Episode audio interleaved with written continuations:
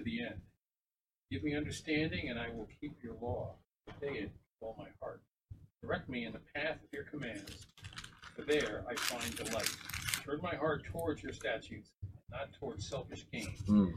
Turn my eyes away from worthless. Preserve my life according to your word. Fill your promise to your fill your promise to your servant, so that you may be feared. Take away the disgrace I dread, for the law your laws are good. Hmm. How I long for your precepts. Preserve my life in your righteousness. Hey, nice. Sweet stuff there. Okay, we got a couple announcements here. We have 40 Days for Life has begun. It's, you know, go down, stand outside Planned Parenthood, pray, whatever, do your speech. Darlene here, who she's back from North Carolina, got here Sunday, and she has already been yesterday, gave her testimony down there. She opened them, and um, she will be li- willing to lead the church if the church wants to go down there on any given day during the 40 days. You have to coordinate with her, and um, she'll uh, just go down and participate. One day is all she would ask. So we would hope that people would get involved here, and if you're online, get involved where you're at. 40 Days for Life, might as well make a stand for the unborn. We complain about it on Facebook, might as well do something about it beyond that. Um, let's see here. Um, okay, this is important. Is everybody awake? Yes. Daylight savings time, Saturday night. Spring forward. If you don't spring forward and you come to church late, don't come to church. Okay? No, Um, early. No, it'll be late. Yes. It's late, isn't it? No, we're losing an We're hour. losing an Oh, we're hour, so losing come an hour. Oh, good. Well, then come early. That's fine. Uh, forget what I just said. Spring Um, forward, fall. I know, but then I thought that means that uh, okay, whatever. Is don't forget to change your clocks on Saturday night. Yes. Um, Bill and Patty, the missionaries that are out in Arizona, uh, Mission One, uh, Bill is going to lose his position, and so that's really difficult because they just moved out there and they've never been fully funded, and now it's only Patty, and so they really need prayer. They need prayer to know the Lord's will and to do whatever they need to do for you know if somebody has an idea for mission service for them let them know. Let me know, and I'll let them know if you don't have their email, whatever. Um, but th- this is something that's important, and it's. Uh, I would just ask people to keep them in prayer because they were already stepping out in faith, and now it's it's a giant step. Uh, then we have Graham in Scotland. I was just told that he had to be taken out of the hospital because they were so full, and so he's on a bunch of antibiotics. He he's at home, but he's probably should be at the hospital and his mother just died. And so that's one more burden in his life that uh, he could do without. And um, I will say this now, and I'm going to say it again probably Sunday as well. But, you know, I'm always telling you take advantage of today. As a matter of fact, we'll close with um, uh, one of the verses that Paul says Today is the day of salvation. Now it's the time of God's favor. On Sunday, that's what we're going to close with. Not our closing verse, but that's how I'm going to close the sermon. And I say this all the time. You know, be prepared to meet your Lord. Be prepared to tell somebody about Jesus while you can. Grandma's been telling his mother for eons for, about Jesus, but it- it's a perfect example for you all to hold to. Is that uh, Jennifer, who attends here, she's here on Sunday mornings when she's not working on Sunday at Foxy Lady. Her cousin was in church last week and died in church. So yeah, I always say you might walk out the door and get run over. He didn't even get a chance to get out the door. So lesson, learn your lessons about the brevity of life. Learn new lessons about telling people about Jesus instead of being timid and keeping your mouth shut. Tell people about Jesus. That you don't know if you're going to see that person again, and the weight is on you when they have gone and you haven't done your job. Okay, and then make sure that you're right with the Lord too, because some people may think they're right with the Lord. If you're doing anything to please God other than having faith in what Christ has done, you're not right with the Lord. Okay, you need to be right with the Lord by putting your faith in Christ, and that is it. He died for your sins. He went into the grave. He was resurrected, proving that he was sinless. That is the gospel, and that is what you're asked to believe. Anything beyond that that you think you're doing to earn God's favor, observing the law, not eating certain foods, you're displeasing to God. You're not pleasing to God. You need to make sure that the gospel is simple and pure in your life. So, lesson said, we'll go ahead and ask the Lord in prayer. Heavenly Father, you know that uh, Graham is facing two difficulties in his life right now, and we would certainly pray for them. And we would also pray that people would be active during the 40 days for life that's going on all over America, that they would have a heart to at least make a stand, if nothing else, to post on their social media. We support, you know, the freedom of human life to continue and not to be executed in the womb. And we pray that people would even go beyond that and go out and just stand outside of Planned Parenthood with a sign saying, This is wrong. Lord, give us the boldness to at least do these things and to show that we care. And uh, Lord, we just thank you for all of the good blessings you've given us. We certainly pray for Bill and Patty, who have got many blessings in their lives, but they also have stress now that they're facing what are they going to do? They moved from Sarasota to serve you, and they don't know, and you will lead them, but help them in their anxiety in the process. And Lord, we pray for those who are in Kenya that are trying to uh, establish that church and to buy it and to uh, even build a new one if possible, that they would have funding that would work out for them, and that uh, we thank you for some people that have already given to that and helped out in that cause so that they're moving right along towards at least the purchase of the property. And Lord, we just thank you for all the blessings that you've given us. We ask that you bless this time together in the Bible study. We thank you for it. It's so precious to be in your presence and to share in your word how good it is, how good and pleasant it is for brethren to dwell together in unity, especially in the presence of you and your word.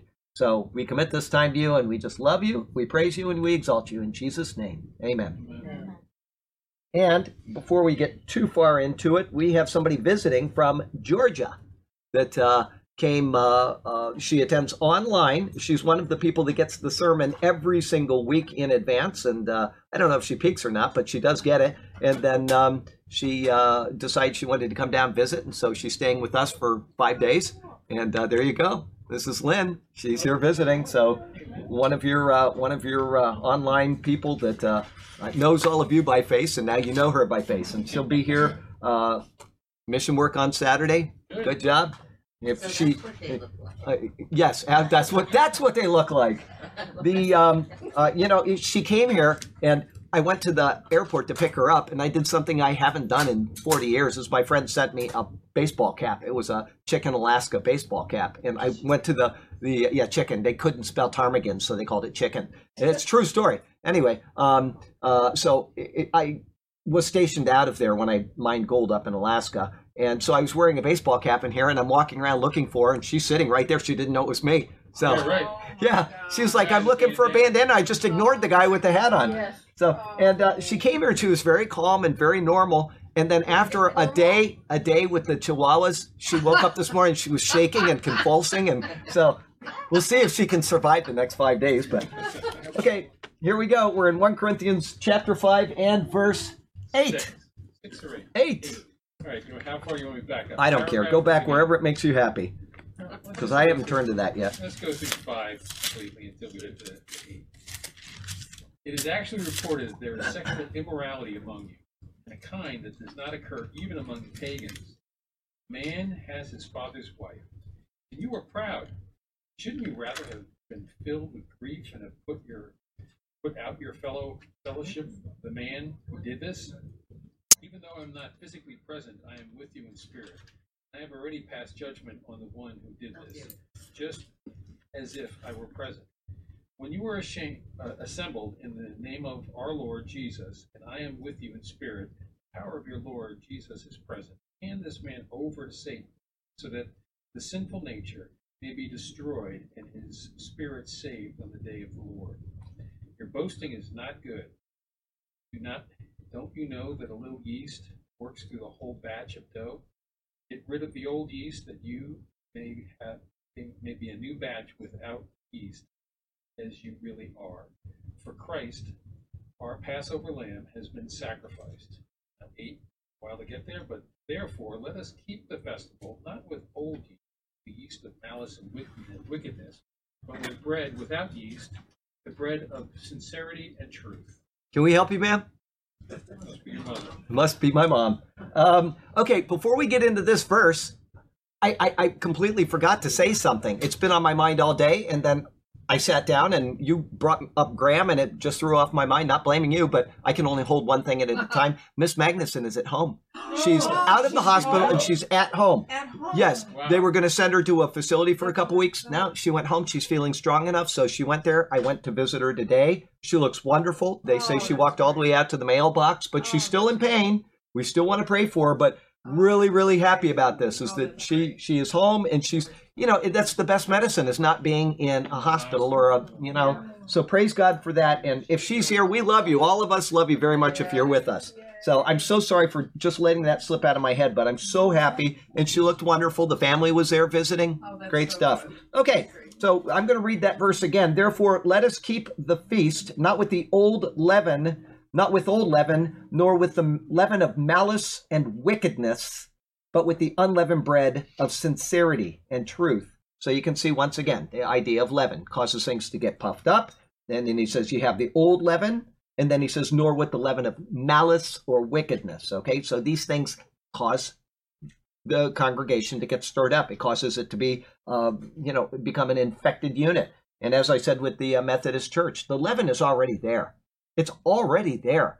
They they have the people in there that support these agendas. If it wasn't for the uh, uh, African Congress, I said this on Sunday, but if it wasn't for them, it, they would have voted in, you know, Methodist wide LGBT. And now they're. I read an article a day ago that says that they're the uh, people that were voted down are actually looking to split the church so that they can have their way the leaven is there. Once it's in, it, it's in.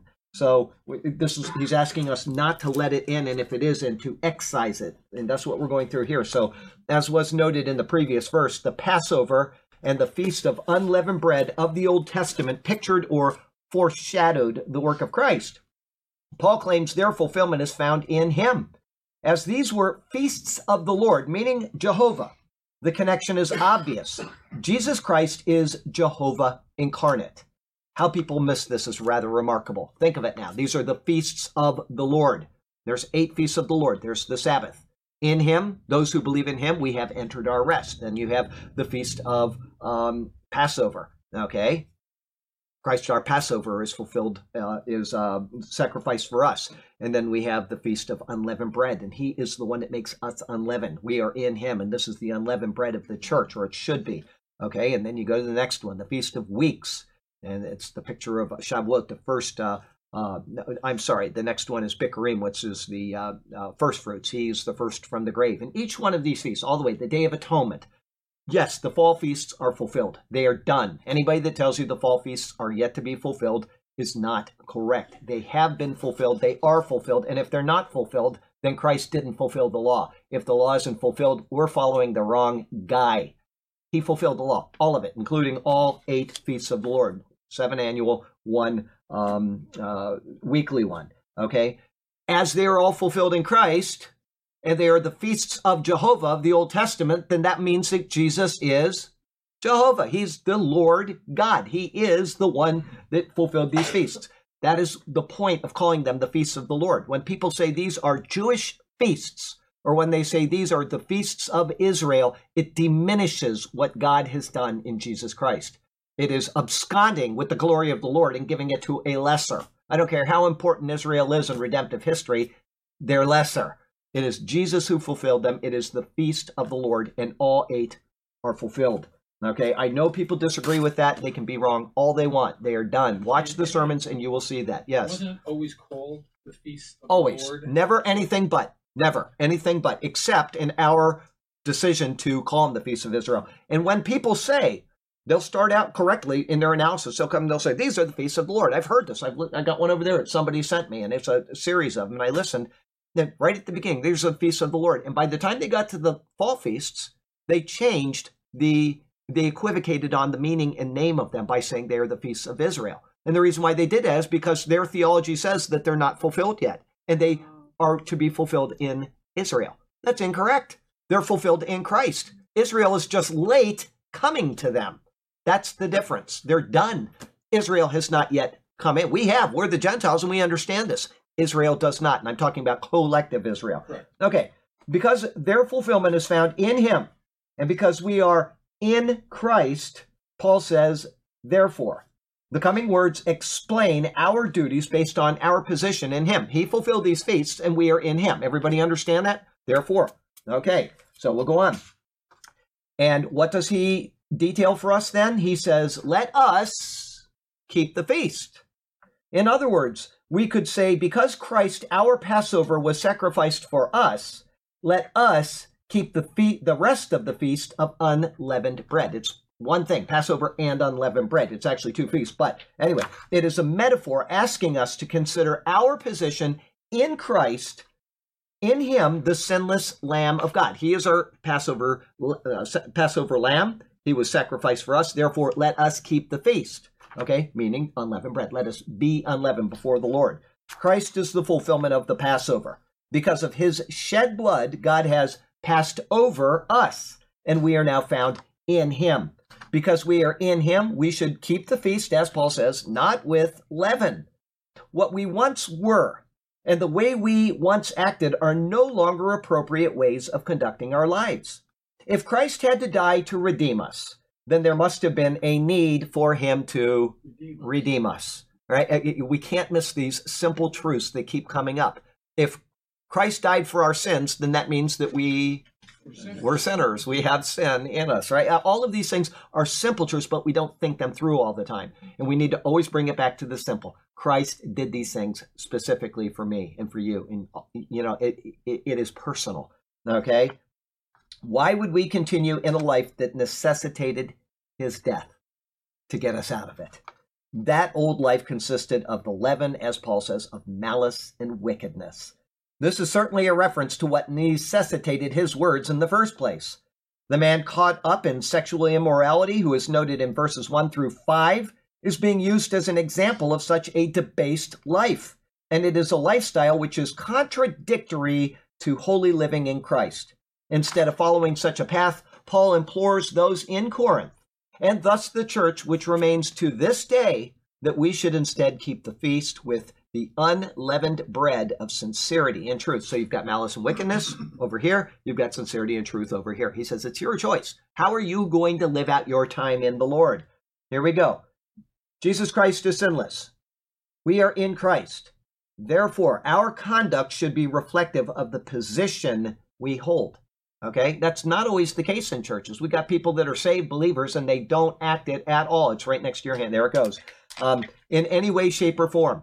But it was funny. I was I was waiting for that to happen. You're doing one of these anyway. Um, uh, so the Feast of Unleavened Bread, a feast mandated by God for Israel 3,500 years ago, pictured those in the church age who have been redeemed by Jesus Christ. It was only a picture back then. That's why when we say the feasts are fulfilled, why? Because there aren't any more pictures to be fulfilled in Christ. He's fulfilled all of the law pictures. There are other pictures coming, but I'm talking about those under the law in his need to fulfill them in order for it to be fished. All is finished. It is complete. Yes, okay. That's why he said on the cross, he didn't say, I've got three more to go. Can't wait.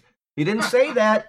All right. So um, it's uh, we're uh, living in the feast meaning unleavened bread, and thus we should follow the example. Holy living for those who have been declared sinless. Anything else would be contradictory to the honorable position to which we have been elevated. We live that way. I know we do. We get unholy at times, but it's contradictory to what Christ has done for us. We're given the choice, and we will stand before Him, and it will be our rewards or our losses. Is Mabel okay, Doctor?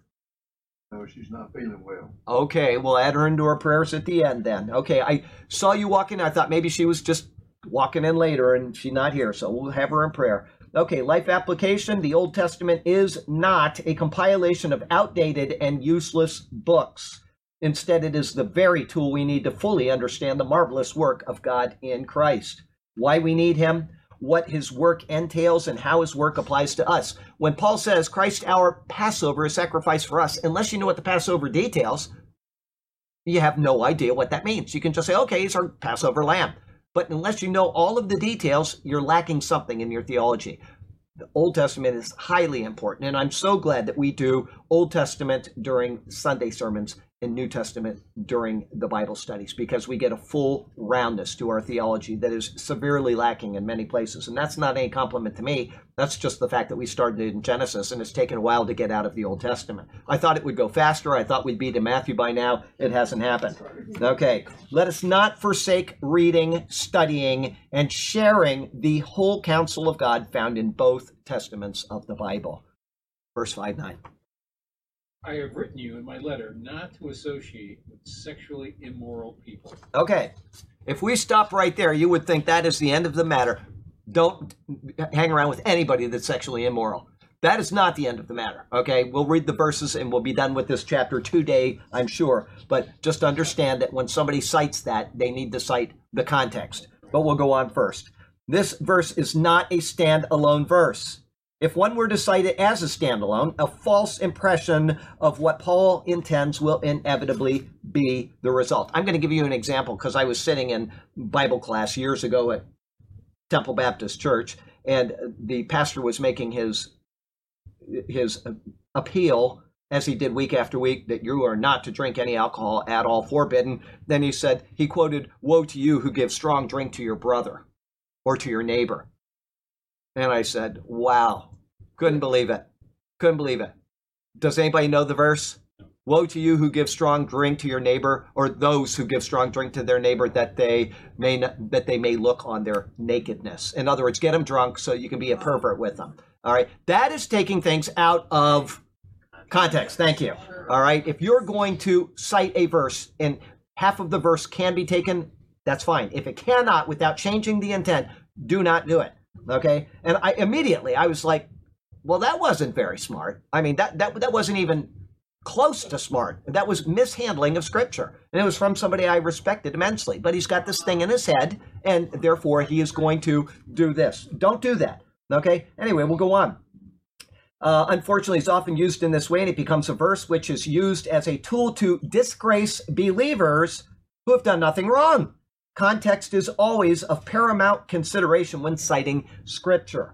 The words, I wrote to you in my epistle, indicate that either he had written another letter to those in Corinth, which is not included in the Bible, or that he is referring to what he just said in his previous thought in verses 5 4 and 5 5 which is probably the case. Either way, in this, he admonished them to send the sexually immoral offender out of the congregation. What is important here concerning this not being a standalone verse is that Paul is reckoning the person who is to be expelled as a believer. Because he is a believer, keeping company with him would lead the lead to the perception that his actions were acceptable. That's why you're to get the person out of the congregation. It's because they're not acceptable. These perceptions would be held by the offender and by those who saw the offender and who were unschooled in the Lord's commands concerning sexual immorality. Everybody understand that? Perception is what Paul expects in the church. Okay, that's why when you see these things that happened in that UMC this past week, I, I, I just can't believe it. The the people wearing all those things at the uh, the rainbow colors all over at the national thing and they're we- they're moaning, they're weeping out loud at the judgment, like it was the worst thing in the world that they're actually doing something that the Bible says don't do. Right? I, I just couldn't believe it, but that's where they're at right now, and every one of them should be expelled. Every single one of them, in order for that yeast to be out. They won't do it, and it will continue, and it will only get worse because they're not following the Bible. Um, let's see here. As we will see, Paul goes on to make a distinction between socializing with believers and unbelievers and keeping company with sexually immoral people. Keep things in context. Life application context in is king in interpreting the Bible. Anyone can form any doctrine like don't drink because woe to you who give drink to your neighbor, strong drink to your neighbor, by tearing verses out of their intended context. However, it takes study, care, and continued diligence to properly interpret and rightly divide the word of God based on context. Be approved. Consider context at all times. Verse 510. Not at all meaning the people of this world who are immoral, or the greedy and swindlers and idolaters. In that case, you would have to leave this world. Does everybody understand what you just read? Because the previous verse says, Do not, do not uh, in my epistle to keep company, associate, or keep company with sexually immoral people. And then he qualifies it. He said, Yet I certainly did not mean with the sexually immoral people of this world. Otherwise, you'd have to take yourself out of the world. There is no problem with you going down to the projects and hanging around witnessing to hookers or going to a restaurant and somebody is next to you that's sexually immoral and you have a conversation with them. They're not claiming to be a brother or a sister.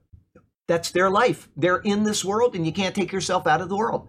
It makes no difference. If I go out with my old high school friends and they're all a bunch of leches That's fine. They're my old high school friends and they don't know the Lord. As soon as one of them comes and says, Hey, I'm a Christian and they're out doing something they shouldn't be doing, I'm going to have to say, You know, I'm going to have to depart from you. Keep things in context and understand that one verse leads to the next they are to be kept in proper context. Okay, in the previous verse, it was noted that it was not a standalone verse in the comments. Paul had said, I wrote to you in my epistle not to keep company with sexually immoral people.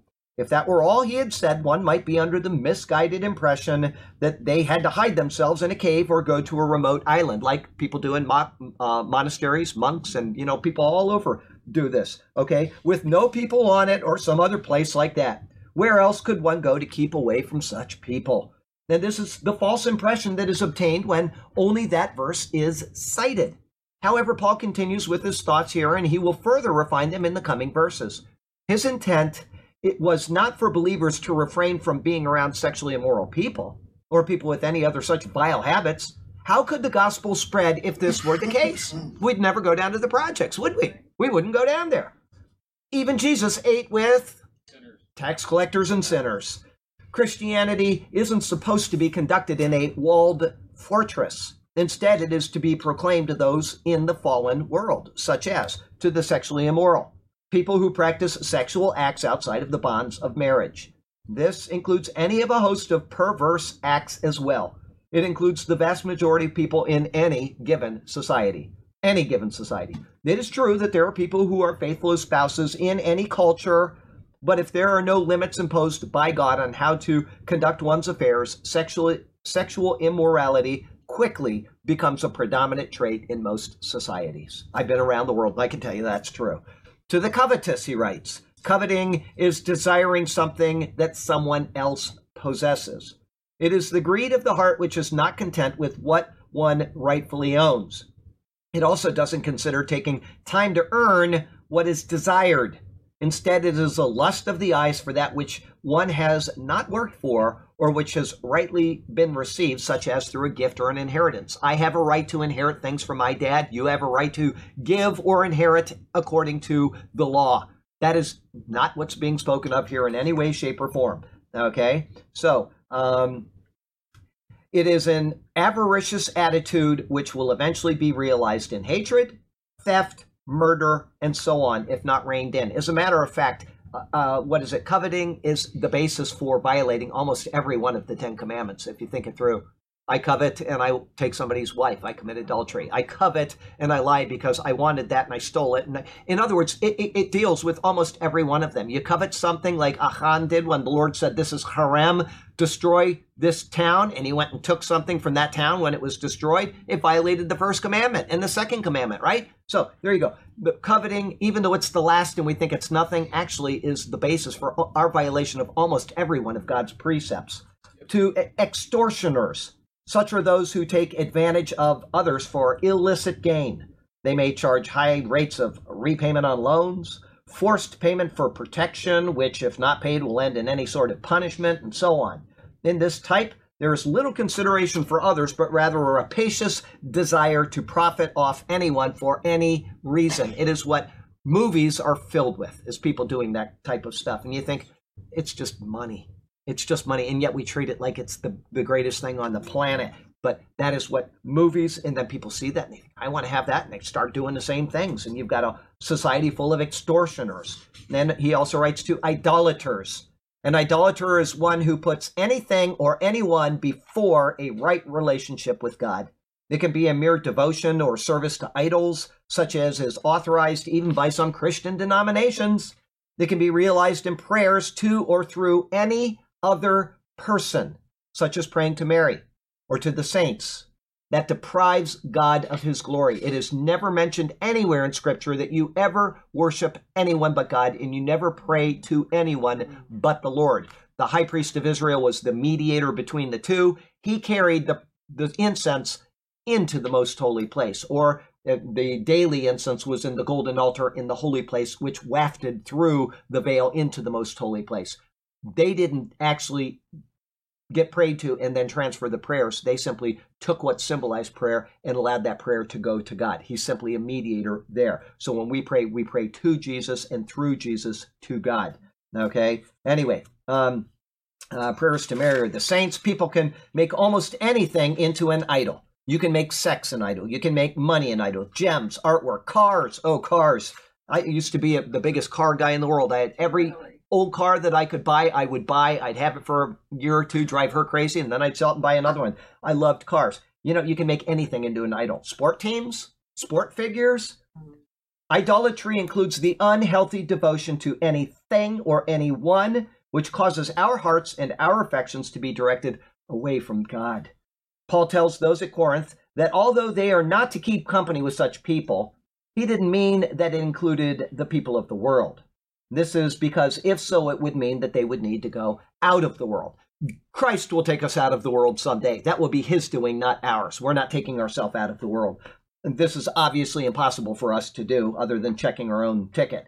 And so he will continue to explain what he meant in the verses ahead. Life application. How is the gospel going to be shared if you isolate yourself in a room away from the wicked in the world? Someone took the time to share it with you. Now it's your turn. God has you exactly where He desires you. So step out and share what you know. It could change eternity for someone else. Oh God, I know that the world is a wicked place and that I would be so safe behind a locked door. But how will the lost ever come to see your face? In you I am so rich, but others are so poor. Give me the heart to step out and share this word, to talk to those who are bound by the devil's hand Give me boldness to tell about Jesus, my Lord, so that they too can be saved to an eternity so grand. 511. But now I am writing to you that you must not associate with anyone who calls himself a brother, but is sexually immoral, or greedy, or an idol- idolater, or a slanderer, a drunkard, or a swindler. Such a man do not even eat. Oh boy. See, he's just qualified once again. He said, don't Uh, hang around sexually immoral. Then he qualifies it. I don't mean people of the world. And then he says, I'm talking about believers, brothers. Absolutely right. This verse explicitly lays out what we need to know concerning our relationships with immoral people within the church. Though Paul had no problem with believers being with people who are morally deficient and who are not believers. If you have a morally deficient person in your family who doesn't claim to be a believer, you're entitled to go out with, to dinner with them, right? Friends, etc. There, it, there's nothing in the Bible that says you can't do that, and there's probably every reason why you should, so that you can be a testimony to them. Though Paul had no problem with believers being, uh, I said that. Um, now he explicitly states here what our relationship towards immoral believers should be. He says, "But now I have written to you." This is his doctrine and this is his direction, but he's doing it under the authority of the Spirit, by the way what is leaving the tip of his pen is to be considered as from the Lord because he is the apostle to the Gentiles and is speaking on the Lord's behalf. And his words are that we are, as he writes, not to keep company with anyone named a brother who. In other words, a person who claims to be saved by Jesus Christ. Okay, that's a that's a brother. If they are named among the roll of believers, whether they really are or not is irrelevant. Okay, if they say they are, then that's who he's speaking about. We are to consider them in a separate category than non believers. They are being held to a specific standard, which he will now continue as he notes. Who is sexually immoral, or covetous, or an idolater, or a reviler, or a drunkard, or an extortioner? From his list in the previous verse, he adds in two new categories. I've already given you others, but we'll define the last two. One is a reviler. This is a person who is hmm. vulgar in his words. His speech is coarse, angry, defiant, and abusive. Such a person has no problem vilifying others in their character, hurting people's feelings through speech, and demeaning those around them. Such an attitude is opposite to Christ, who, when he was reviled, did not revile in return. That's 1 Peter 2, verse 23. And then he throws in also a drunkard. A drunkard is a person addicted to alcohol, not specifically any person who drinks alcohol. A drunkard has no restraint over his drinking, and it has conquered him, and his allegiance is to it and not to Christ. Concerning the moderate drinking of alcohol, there is nothing wrong with doing so in the Bible. If you disagree with that, I can't help you because we're reading the same Bible, and I can tell you that there's nothing wrong with it. Okay? The entire body of Scripture bears this out. However, like any other thing, there are limits which must be exercised. These will be discussed in detail in the coming uh, chapters of 1 Corinthians. Paul says that of such a person as is named in his list, they are not to keep company with them, nor to even eat with such a person. By fellowshipping with someone in this category who claims to be a brother, then you implicitly Condone. condone, thank you, their behavior. You condone their behavior. They will feel justified, and those around them who witness the fellowshipping will be left with the impression that what they are doing is acceptable to you and within the body of believers. Hence, bringing it up again because it just happened last week. They're condoning it by not saying, I am separating myself from you because you hold to this position within the church. They are implicitly condoning it. So, everybody at that, that conference, all of them are guilty. All of them.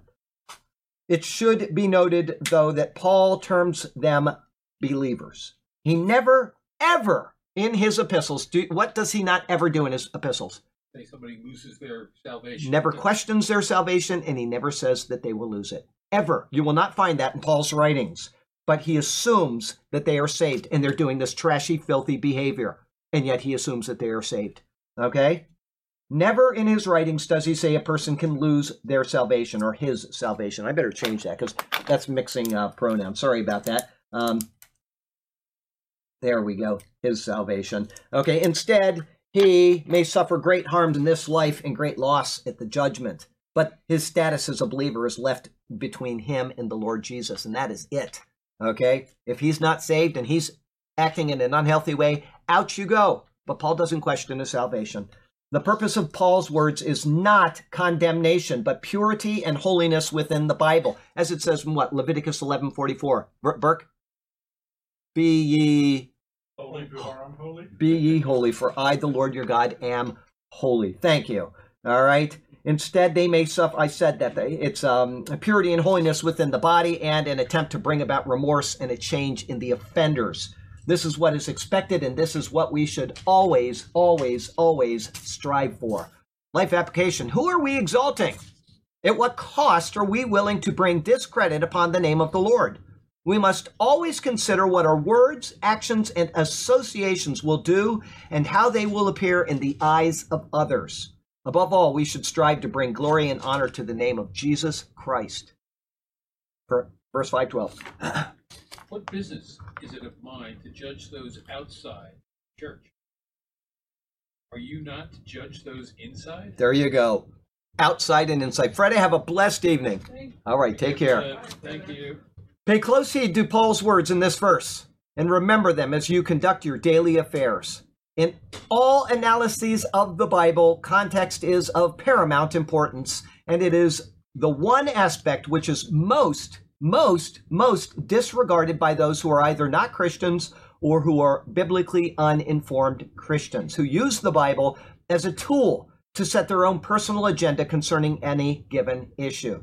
Today's verse is an exemplary response to the misuse of what verse? Matthew 7 7. Matthew 7, verses 1 and 2. Matthew 7, verses 1 and 2, which I will take you to right now, and I will read it to you. Burke can quote it if he wants. But Judge not, be not judged.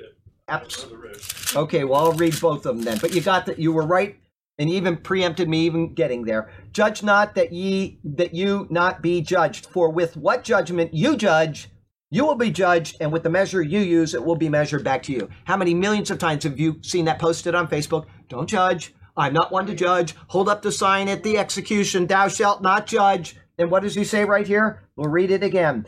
For what have I to do with judging those who are outside? Do you not judge those who are inside? So much for that one. Okay. What is the context of Jesus' words? Who is he speaking to? Under what dispensation was he speaking? And just as notable, what does he then ask his audience to do just four verses later? He asks them to make right moral judgments. 7 6, do not throw your Pearls to pearls to the swine or the pig. That's right. Oh, Almo- You're making a moral judgment right there. Context.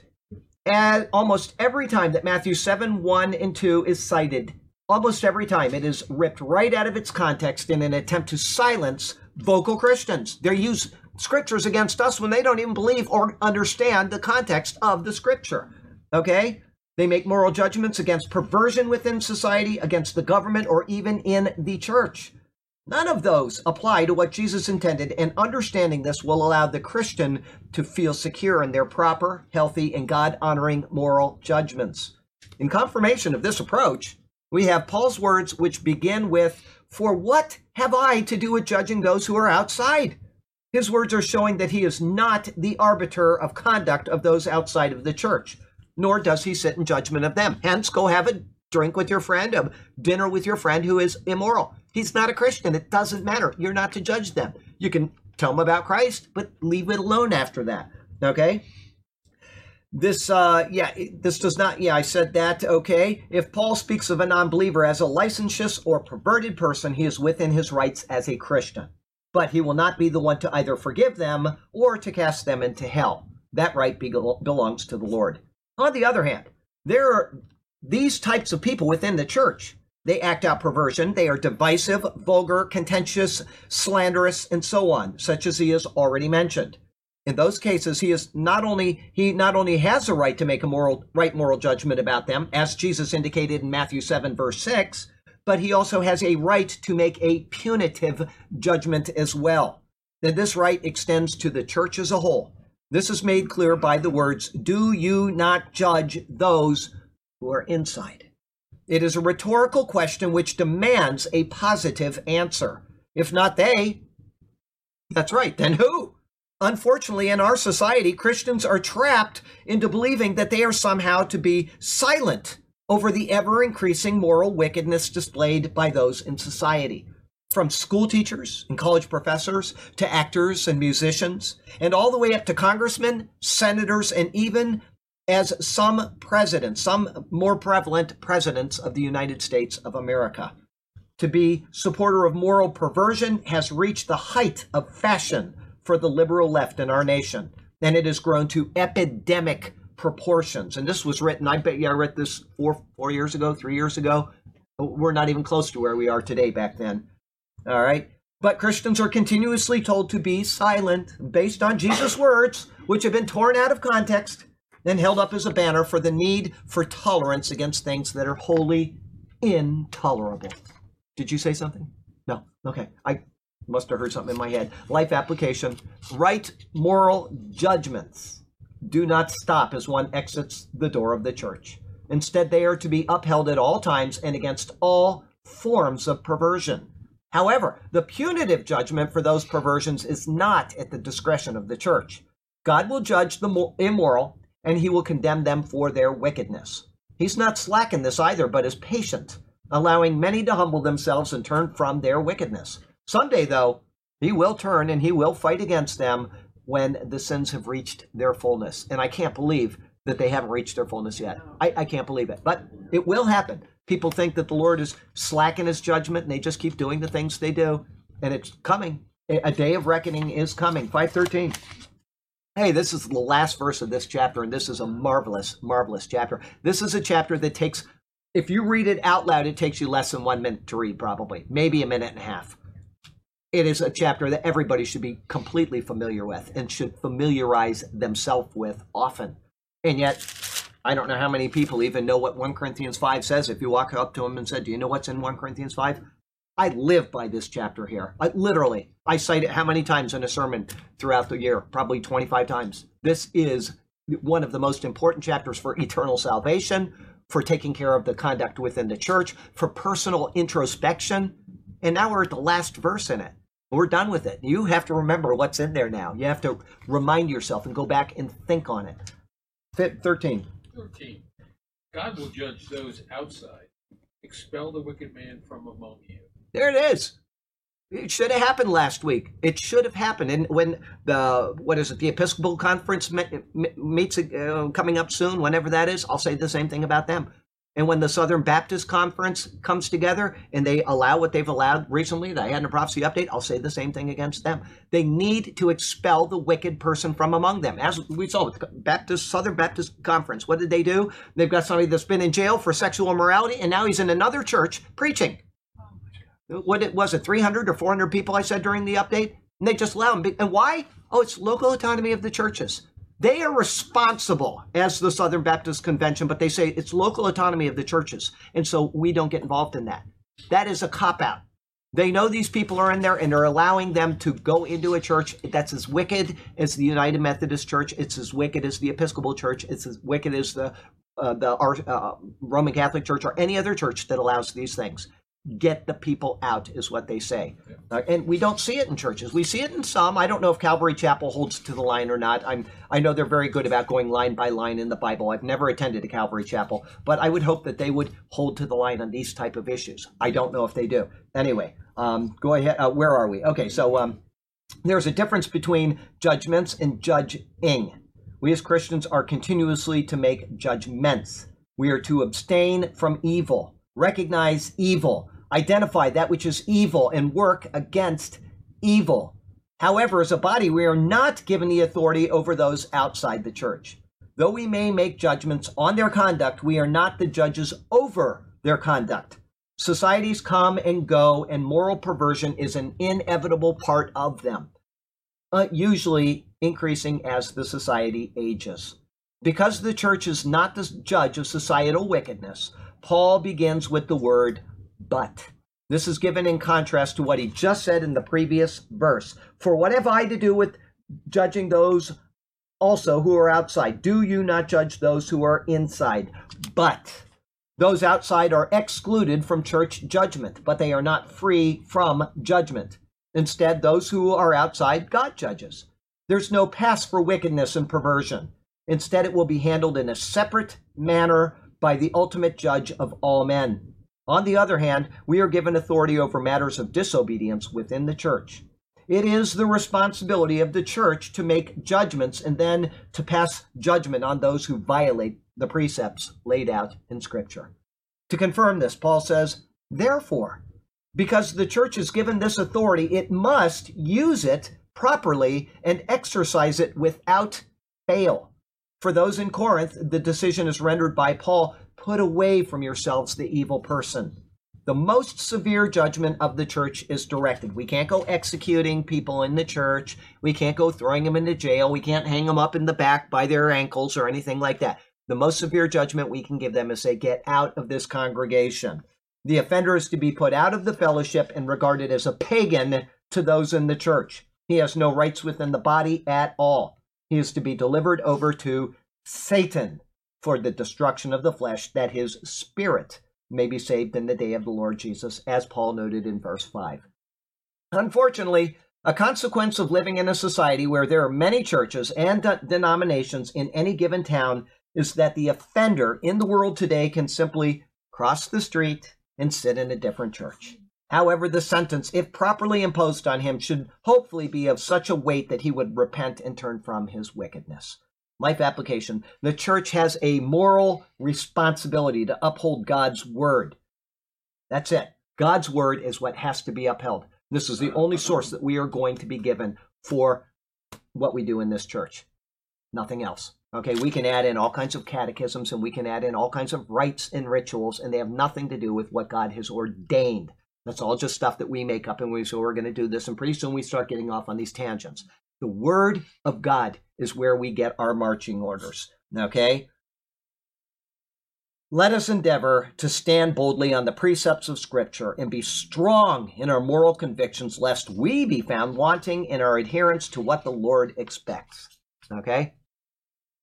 We just got to hold to the Word of God, whether we like what it says or not. And I would hope everybody in here cherishes what it says. But even if we think, well, you know what, I just don't like what that says about this particular group of people or this particular situation, we have to at least be obedient to it, even if we don't like it. But I would hope that you would cherish it and say, you know what, God wrote this. It must be right. Even if I don't understand it or agree with it in my heart, my head says, yes, I'm going to follow it, and then my heart will follow suit.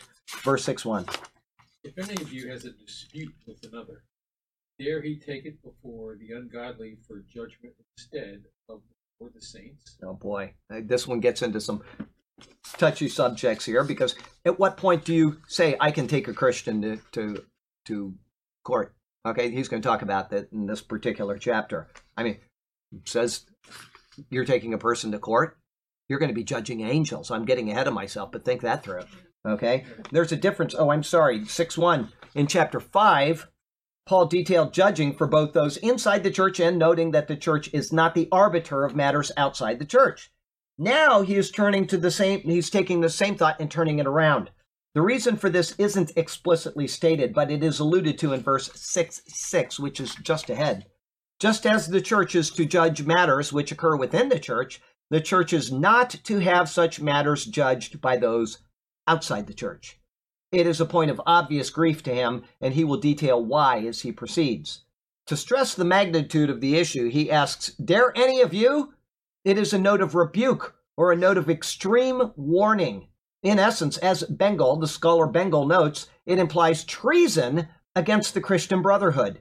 What will he continue, or yeah, what will he continue with is something bordering on sacred. Okay? So we got to pay attention. And so he continues Dare any of you, having a matter against another. There will always arise disputes between people. That is inevitable. This has occurred since the beginning and it will continue throughout the age. People perceive things differently and feel they have a right to a legal remedy for injustices committed against them. But within the body of believers, Paul demonstrates that when such a thing arises, they should not even dare to go to law before the unrighteous and not before the saints. The absurdity of following such a course will be explained. But even before reaching those verses, it is possible to think through many reasons why this shouldn't occur. If the saints are declared righteous, then how could a fair legal decision be rendered in a court ruled by the unrighteous? Yeah, absolutely. Suppose a believer has wronged another believer and is unwilling to own up to his own wrong. What would preclude him from bribing an unrighteous judge to maintain his supremacy in the matter? We see that every day with the liberal judges in America. They're they're probably millionaires.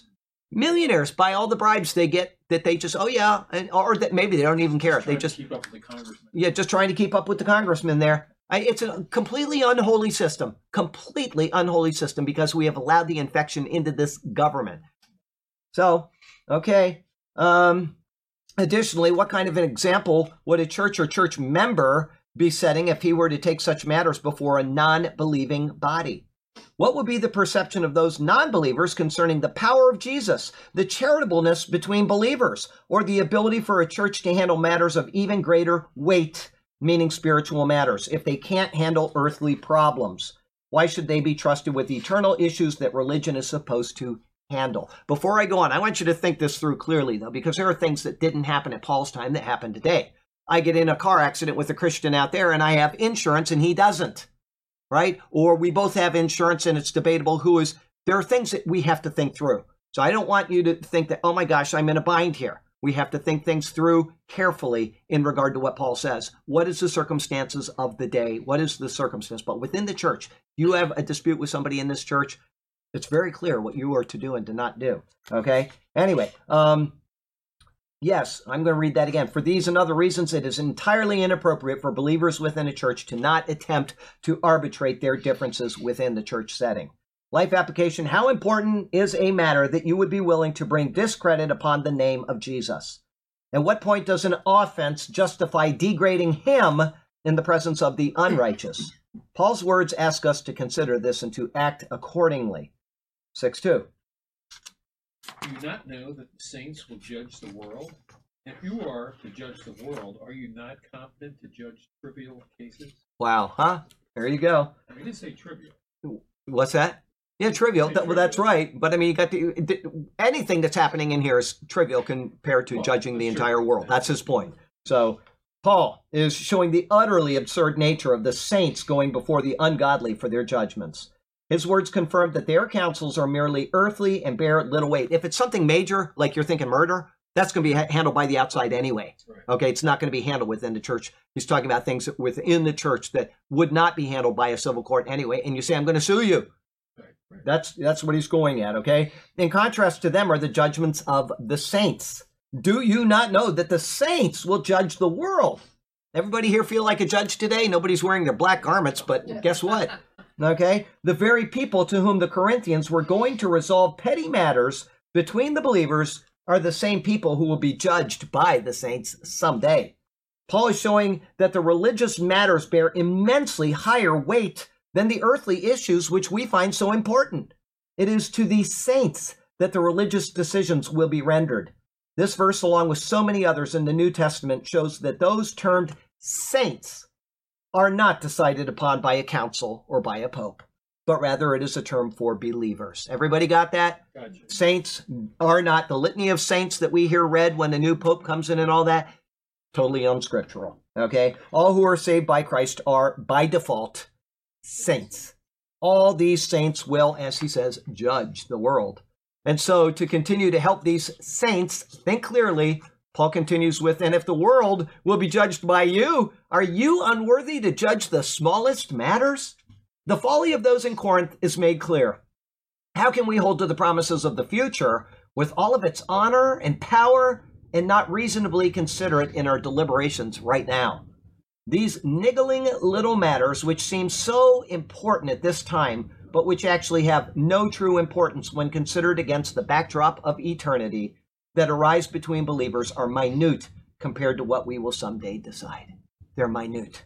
So, how can it be that we can't even decide them now?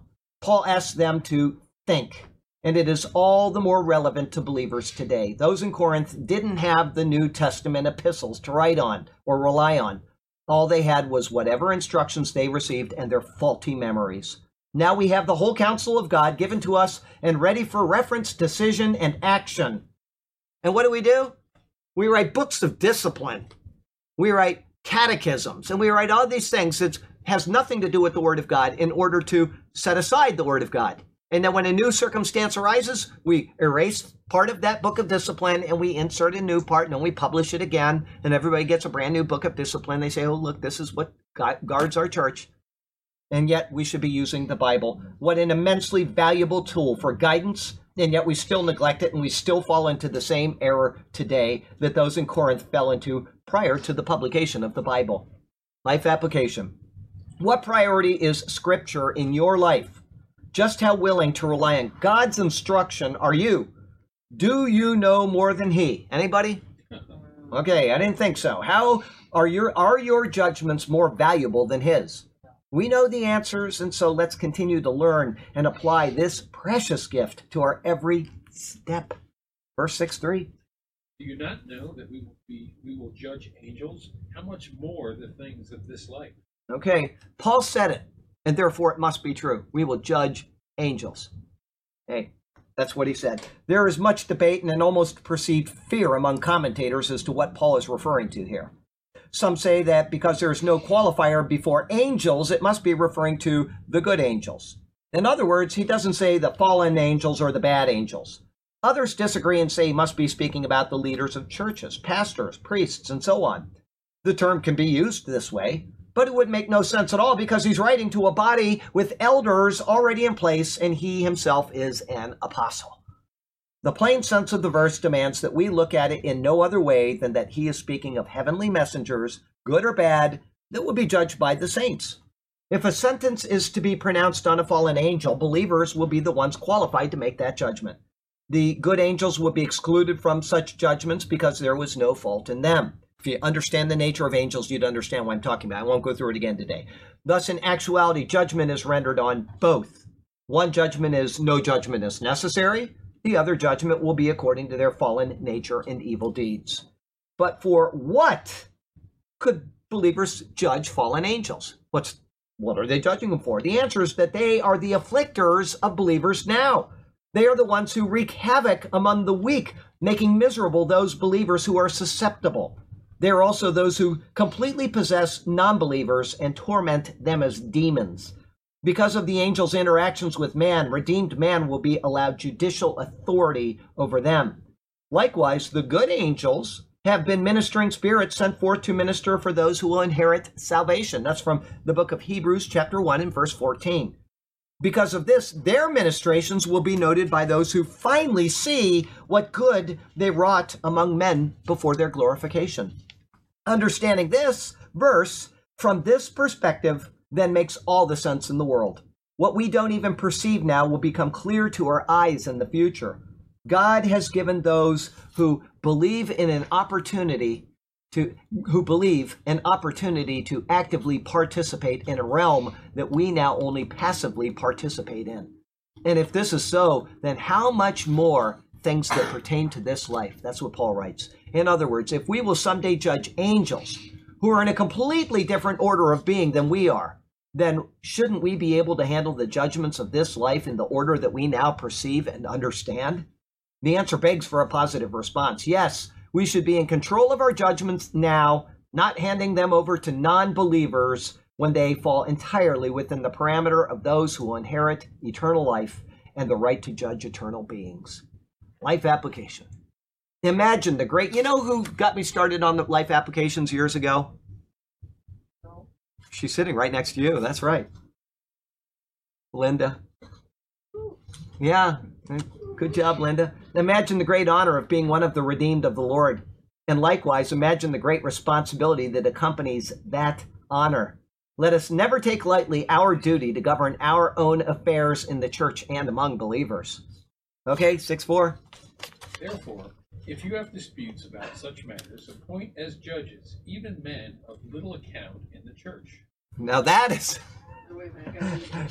That was different. No, that's perfect. If then you have judgments concerning these things pertaining to this life, do you appoint those who are lo- least esteemed by the church to judge? Okay, here we go. Paul is continuing on with this same train of thought concerning judgments.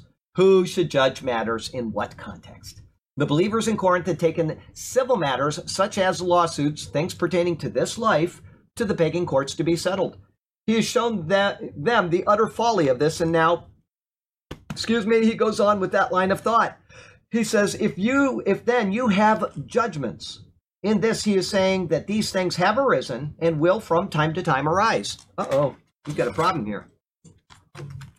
Wow i knew there was something wrong here and sure to just put it right there on top of that hymnal. Gotcha. thank you thank you thank you. No thank you so much. No problem. Great bless you now. Take care all right come come join us for church some sunday morning Sounds good.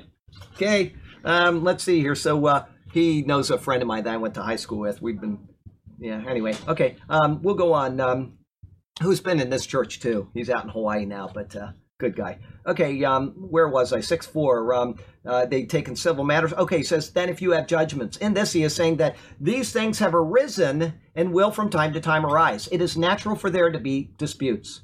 At the time of Moses, while in the wilderness, there was a constant stream of such matters which were brought to him. This is recorded in Exodus 18, for example. It was at a time when people were living in tents and not even settled into a home with a land and a large number of possessions. How much more is it expected that such things would arise among those living a regular life in a community? And so, when such judgments concerning things pertaining to this life, that's Paul's words, would arise, there would be need to be a judge. It is inevitable and natural. But who will be the judge? Who would be chosen to preside over such petty matters of this life? Paul wants them to think the issue through based on what he said in the previous verse that as believers, we shall judge angels.